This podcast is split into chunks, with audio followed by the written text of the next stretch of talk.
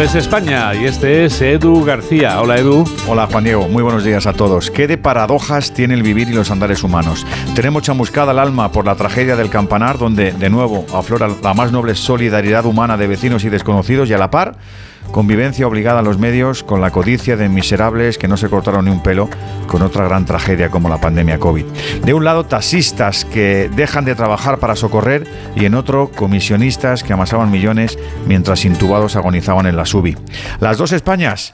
Pues quiero pensar que no. Quiero pensar que una es pequeñita, menguante y que se persigue bien y que la otra es gigantesca, orgullosa y en edad constante de esparcimiento. En los últimos años he visto defender a expertos en comportamiento humano, esa tesis de que nacemos sanos y que la propia vida nos contamina y nos malea.